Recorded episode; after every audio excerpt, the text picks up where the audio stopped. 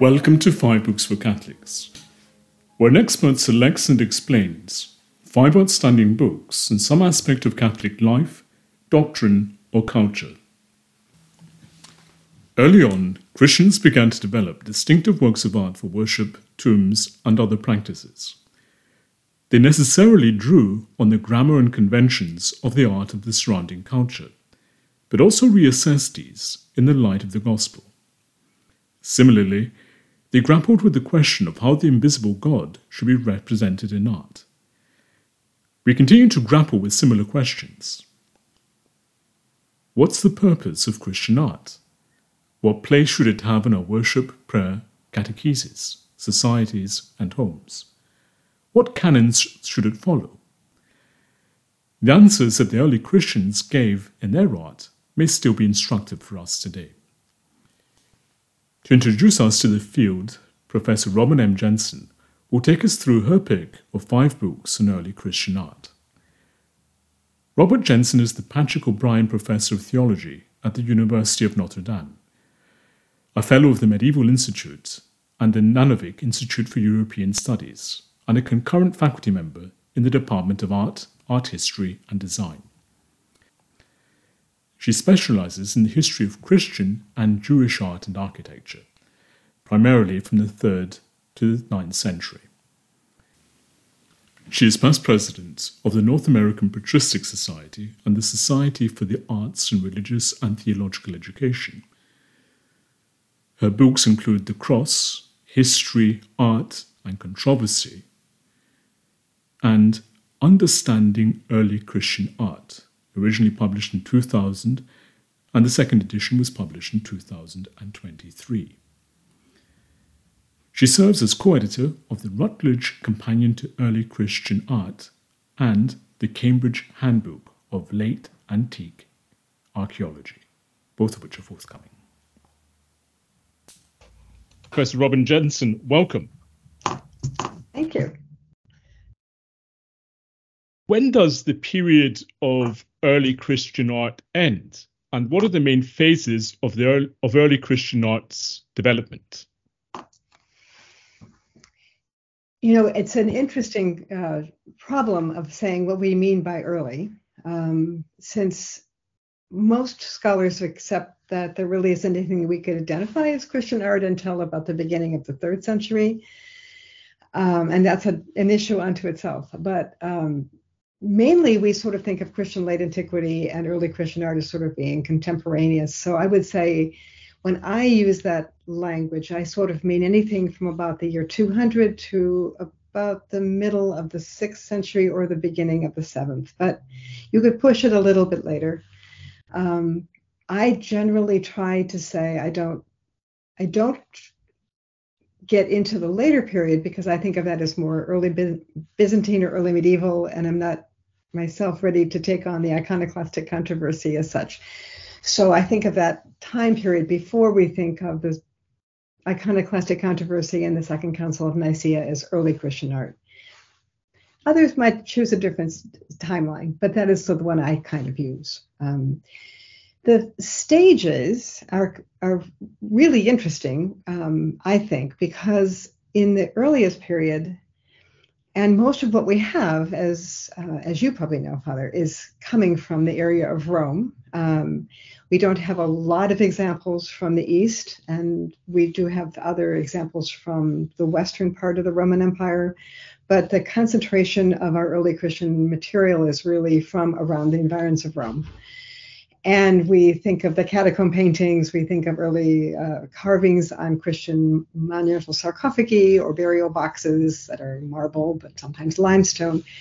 Um, and that's a wonderful collection that we have um, both in Rome and also some other places, uh, Naples maybe, um, and uh, Arles um, in Gaul so the stages, I think, if we think about the very earliest iconography, and I'm going to say iconography now um, rather than art, because that's another whole question that we might want to get into. But um, it, it, we start with sort of symbolic, simple things. Um, we have, um, I think those as the simplest forms of birds and praying figures and shepherds and sheep and um, but very early, what distinguishes Christian art, I think, is makes it more identifiable is the sort of unique biblical scripture scenes.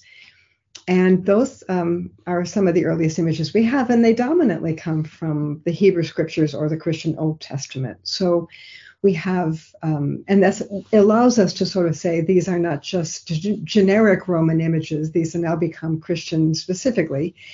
And we have images of uh, Adam and Eve, Noah, uh, you know, um, Abraham and Isaac, uh, Daniel in the lion's den, uh, Moses um, first striking the rock. Uh, this the first images we have. Moses receiving the laws a little later.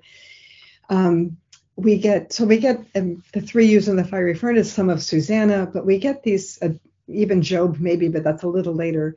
We have really images that are dominantly from the Hebrew scriptures or the Christian Old Testament, which is a really interesting problem in itself. But then, fairly early, and around the same time, some of the earliest New Testament images are, are going to be Jesus' baptism by John the Baptist, uh, Jesus raising Lazarus, uh, Jesus working some miracles of changing water to wine. Uh, well, even more early, the miracle of the multiplication of loaves and fish. So it would be in terms of stages, we have, I think, what I call biblical narrative art as the major early stage. And it's very important that I make an emphasis on this that it's narrative iconography. Um, sometime after the you know, legalization of Christianity and the change of the you know, into the Christian era under the Emperor Constantine and beyond, everything changes again a little bit, and we start to see more uh, New Testament images in the beginning of the fourth and through the fourth century, we'll see. Uh, actually, one of the earliest ones is the Adoration of the Magi, which may actually precede the time of Constantine, but just immediately after. And then a lot of images of Jesus entering Jerusalem, uh, the arrests and martyrdom of Peter and Paul, uh, and then uh, Jesus eventually, by the middle of the fourth century, Jesus giving the law to Peter and Paul um, which we sometimes call the Traditio Legis or the Dominus Legem Dat, uh, Christ giving the law, the Lord giving the law. Um, what we don't see, and this is something to discuss, is anything clearly of the crucifixion. We have some references to the Passion story, um, Jesus' trial before Pilate. Um, sometimes we see Simon of Cyrene carrying the cross, but we don't have a crucifixion and really before the fifth century, and that's something to discuss, but um, with some with some very rare exceptions. And that's that that's surprising to people who think of the crucifixion as the you know predominant Christian icon, you know, icon really for the West, especially for Western Catholics, especially. Um, what happens at the end of the fourth century, and this is something I've spent uh, the last book discussing, is a transition out of sort of the symbolic images, the Good Shepherd and these kinds of things begin to gradually disappear, and biblical images gradually begin to recede in prominence. And what we see is a development, what I call, of portrait images. More and more images of saints and Christ and the Virgin Mary without any narrative context. So um, by the end of the fourth century and through the fifth, what we'll see in the big decoration of these major basilicas that are now being built are going to be presentations of Christ with saints or the Virgin Mary with saints. Um, you will still see some cycles of biblical narrative images sometimes on the sides of the of the walls of churches, but it's a really interesting transition to uh, what we didn't have before. Really, was any kind of portrait of the saint, and so that's what I call the emergence of an icon. Um, that's a little controversial. Not all of my colleagues in art history would agree with my using that terminology, but it is. It, I think it's fair for me to say that I'm I'm using it very consciously. I'll stop at that for a moment and um, have you follow up. No, well, you've written a book, I believe, called On the Cross, mm-hmm. uh, History and Controversy. Do you cover this issue also in that book? And what were you, what were your conclusions? Why did the depiction of the cross emerge relatively late in early Christian art. It's I don't know that I have a perfect answer. I did write a book. Wrote about, I wrote a lot about this in that book. Um, it's it, it, sometimes people would say, and I I wouldn't agree with um, that the cross and the crucifixion is not as important to early Christians as it is to later Christians. I don't actually agree with that idea because it's certainly very prevalent in the writings and in the and you know in the prayers of Christians in the early period. So and you can't avoid it in the scripture and in the epistles of Paul. So it just seems like that's not the right answer to me. And we have in the Christian apologists, uh, people like uh, Justin Martyr or Tertullian, um, Minucius Felix, um, you have a lot of references to cross images that are not specifically crosses, but they say you see the cross everywhere in the world. So you see it in a ship's mast, you see it, see it in the plow that a, a farmer uses to plow the field. Um, and so you might see it in you know in the soldiers uh, statue uh, the the the the, the carry the, the I'm sorry the trophy a soldier was set up in a field and so forth. So you see it everywhere, but you don't actually see a cross as such, and that's kind of interesting. So I have what we might call kind of like uh, crypto crosses or allusions to the cross. But we don't actually have the cross in art as such until a few, maybe simple crosses that could appear in the third century in catacombs. But a crucifixion image is really late. And I'm not sure I know why it's so late. I don't think it's that it, it was not uh, central to Christian imagination or to Christian faith. I think it had maybe to do with the idea that there was no precedent for this image and it may have been incredibly holy, I mean, to depict. So when when we finally start to see it, it's not surprising to me that it happens around the same time that we really have the development of pilgrimage to Jerusalem. That Constantine has found the site of the tomb, of the empty tomb of Christ, and established the Holy Sepulchre there, which then the, de- the development of veneration of relics of the cross begins to happen by the end of the fourth century and it's taken off. And so I think that there may be something about that that is stimulating the iconography of the crucifixion. But I still don't have a really good answer for why it isn't earlier. I wish I did, but I I'm, I sort of have to say um, I can tell you when I think it happens and why I think it emerges when it does. And I am quite sure that it was always central to Christian imagination and teaching and faith, but I don't know exactly why it, it isn't present earlier than that. And would the, the initiation of portraits did that have something to do with the building of churches after the legalization of Christianity, where there was more focus on liturgical? Because if you're building, if you're painting images of Christ, the Virgin, and the saints, it's it's almost centered on their eschatological presence and the liturgy. Mm. And I think that's that's absolutely right. I think one of the things that may inhibit the idea of portrait images earlier is that we do have this big discussion of why Christian uh, uh, should Christians be aniconic or an, against pictorial images, um, and that's a big discussion. And so, for some people, um, still would argue that, and I still see it in history books, mainly Protestant history books written by Protestants, I'll tell you, but saying that Christians are reticent about any pictorial art because of the Second Commandment's prohibition of graven images. Um, that I don't I don't accept that because Christians made images in the third century and there wasn't anything that actually prohibited Christian narrative images. What I think Christians avoided was, in fact, anything that was like a, a pagan cult images of a god. And so um, they were probably reticent about any three dimensional statues, and they still, in some places, are, because it could look a little bit like a pagan cult statue, and anything that would prompt direct prayer to the image itself. And so a narrative image like um, Abraham offering Isaac for sacrifice or Noah in his ark aren't as likely to prompt prayer because that's more of a didactic or a, um, you know edifying kind of image whereas the development of the portrait in the end of the fourth century emerges at, at a time when pagan cultic practices have gone are going away and are no longer in any way threatening, I think, to Christians.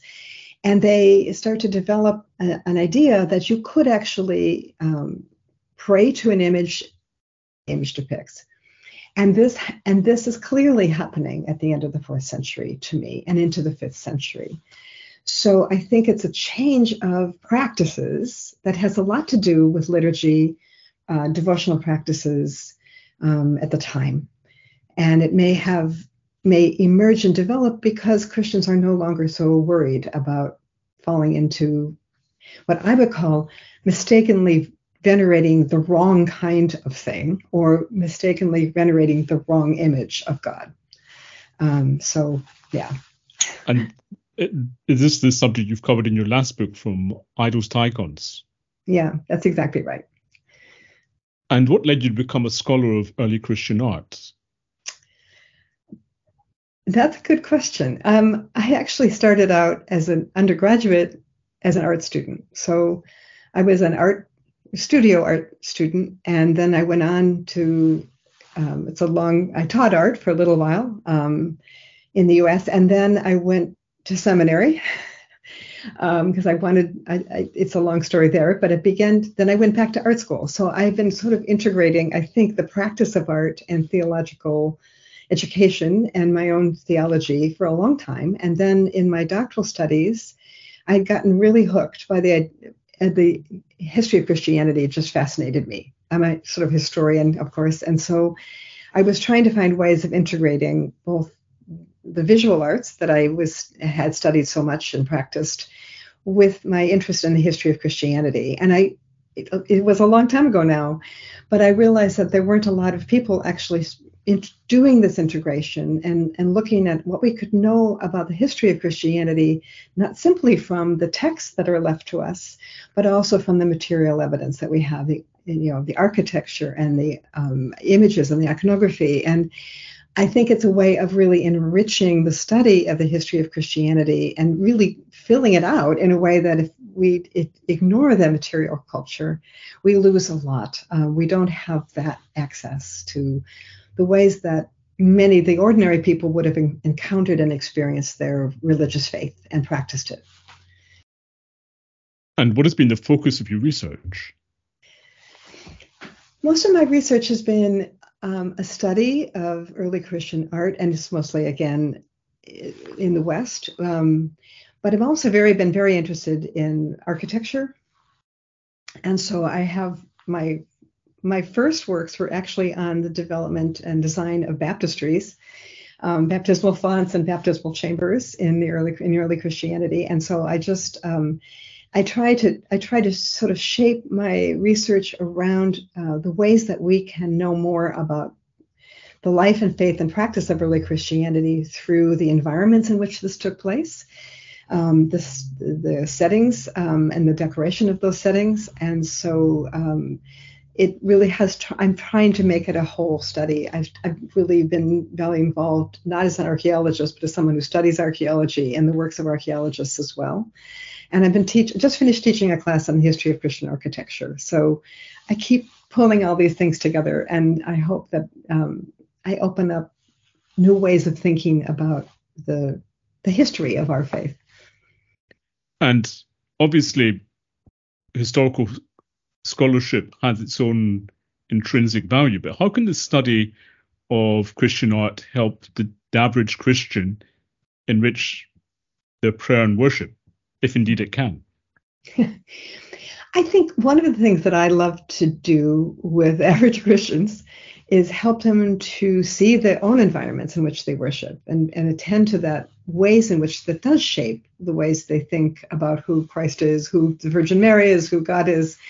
Um, it, as we know, liturgy is the way we shape most people, you know, really shape their faith. I mean, it's a we most average Christians don't go off to study theology, you know, any kind of three-year study, or even necessarily even any formal study. And so what we what we experience first and for, foremost, I think, in our Christian lives is is liturgy, and that liturgy takes place in spaces that are decorated. So, um, a scholar at Duke uh, a long time ago, well, not so not, not so very long, I suppose, Mark Chaves, had said, and I think he's right, that the way that people encounter art, um, most people encounter art in church. Um, it's music, it's artwork, it's the liturgy, it's it's it's it's gesture, it's movement, um, and so these are these are forms in which we know.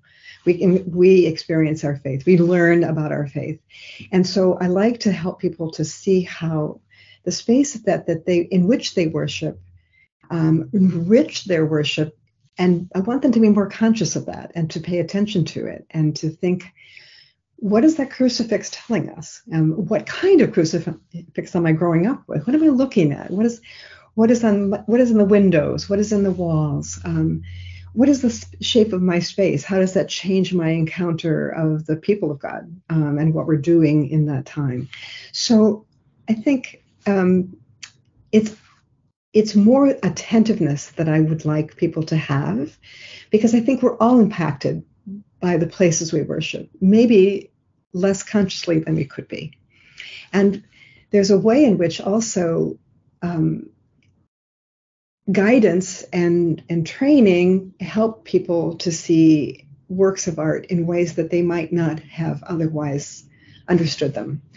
So sometimes I like to say that my students are extremely literate about music, uh, much at least popular music at least, but they're they're listening to music all the time, and they don't quite recognize that they're also seeing images all the time, and they're not quite as literate about them. They're not quite as visually educated as they could be, and I'd like to sort of help people to to know more and to see better what they're looking at. Much of the literature written by early Christians has not survived, and a good deal was heterodox. I'm thinking of some of the apocryphal Gospels or the Gnostic writings. Is the same true of early Christian art, and some of it a bit dodgy, doctrinally speaking? Um, I, you know, I don't think so, really. It, it's interesting. I, we don't have a lot of Gnostic art, which is possibly because they were Gnostics and they were they probably didn't matter material, corporeal things. But I think one of the things that I like to help people to see is that art is theological. It does do theology. Um, and maybe sometimes that theology could be dodgy, I suppose. Um, for example, we have early on images of the Holy Trinity um, creating Adam and Eve. Um, and it's interesting to sort of see that we have them depicted as three uh, anthropomorphic figures, men, um, one of them seated in a throne and two of them standing. Um, so that could be sort of a dodgy, you know, can we do images of God? You know, we say God is invisible, incorporeal, and yet we, you know, artist has to depict something. So um, that, one could argue with that, but then I think there's a sort of freedom, and, artists are never trying to be literal, um, and maybe we mistake that idea of of um, often. I'll jump a little ahead and say I often get the question of what, how do we depict Jesus, and why are we depicting Jesus as a Caucasian man? Um, and not as a Palestinian man. And I'm saying artists have a freedom to express something. They're not trying to tell you this is what it really is. They're trying to help you to understand it better. And so the Virgin Mary can be depicted as a, you know, in a Dutch dining room wearing a velvet dress. And we know she didn't probably live in a Dutch dining room and didn't have a velvet dress, but we're trying to say something about her beauty, about her, her who she was. Um, I don't think an artist was mistaken in that. Um, so sometimes I think there's some dodginess. Um, there's a, an example I sometimes use, and it's a little complicated, but there's a a church in Ravenna that has contrasting images on two sides of the church. On one side of the church, there's small mosaic images, a cycle of images that show Jesus um, in his in his earthly life, working miracles and teaching and, and healing people and calling his disciples. And he is youthful and doesn't have a beard. On the other side of the church, it's starting with the Last Supper and goes all the way through the Garden of Gethsemane scene, Jesus being arrested, trials before Herod and Pilate, and on into the uh, empty tomb and passed into his post resurrectional appearances. And he has a beard. So, um, trying to explain why these two cycles are so distinctly different. Um, some people will try to say, oh, there's different workshops or who knows. And my answer is actually that there, there's a theology of this that, and it's probably maybe not, maybe it's a heterodox theology. So it may be that on the on the side where he's beardless, the artist is saying that Jesus has not yet fully come into his glory. And if we follow the gospel passion story, and so suddenly he is, grows this beard, and he's maybe the artist is, or the commissioner or the who's ever in charge of de- determining this cycle is saying this is the moment in which he moves, he changes. Um, and it could be a kind of, if I'm if I don't, if I take the liberty of saying an Arian kind of Christology, it could be a heterodox kind of Christology. It's not the Johannine Christology actually saying he's, you know, he's divine from the very moment of, you know, of his of the existence, but in fact it happens gradually or it happens suddenly maybe in his life. So I think there could be moments when we can look at art and we can say, you know, I think there's something wrong with this image. and it probably isn't what we want. It probably isn't showing the right kind of thing if we follow a kind of orthodoxy about Christology or Trinitarian theology. So that can happen. Um, but I, I like to also hold out the fact that artists are not always trying to be uh, dogmatic in that same way. And the first book is the forthcoming second edition of your Understanding Early Christian Art. If I've understood correctly, your aim in the book is to show that early Christian artists were reflecting on the substance of the gospel in much the same way as the church fathers were in their writings. Early Christian art and patristic writings are on an equal foot, footing, and we need to study both together. Mm-hmm. Like the latter early Christian art and its exegetical, symbolic, liturgical, and iconic functions, communicates theological ideas and meditates upon them. How would you, what are you? Is that the correct description of your book? And that's a good description. Thank you. I appreciate that.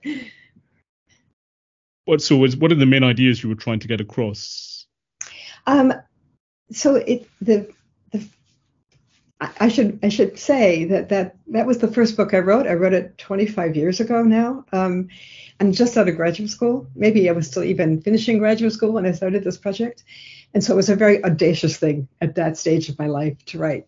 Um, and uh, over the years, the press has come back to me and could I do a second edition? And I've always known that I probably should. And when 25 years on, m- many things I thought about differently than when I wrote that book. I've learned a lot more. Um, I've learned a lot from my colleagues. I've, there's been a huge number of new things written that I've learned from and appreciate, um, and I've been able to incorporate those a little bit into this new book and some more ideas that I have, including some some maybe some more argumentative uh, passages perhaps. So it's less of a probably less of a primer and more of a kind of overall argument. But I do think that one way in which I may get sometimes into some hot water with my colleagues who are art historians is that I really do think that we need to study the text and the art together, um, which is not to say we should subject the art to be interpreted through the text, but both of these are witnesses one to the other, and that um, to better understand the art, you really do need to attend to the writings of the early church that we have, and we don't obviously have you know everything that would have existed and probably only maybe a tenth of what would have existed but it is a window into how one could interpret these stories and we see them juxtaposed in such a way in early Christian art that I think tracks pretty closely often with what the early church fathers are writing about, especially in the commentaries and the exegetical works, sermons, and so catechetical lessons and so forth. So one illuminates the other for me and I could never work without both. Thank you for listening. To read or listen to the rest of this interview and gain full access to our archive, Visit 5booksforcatholics.com and become a premium subscriber. If you've enjoyed this episode, please subscribe to the podcast and give it a top rating on the platform of your choice. That way, more people can discover it. You can also support the podcast and help us produce more interviews like this one by making a one off donation via the link given in the show notes.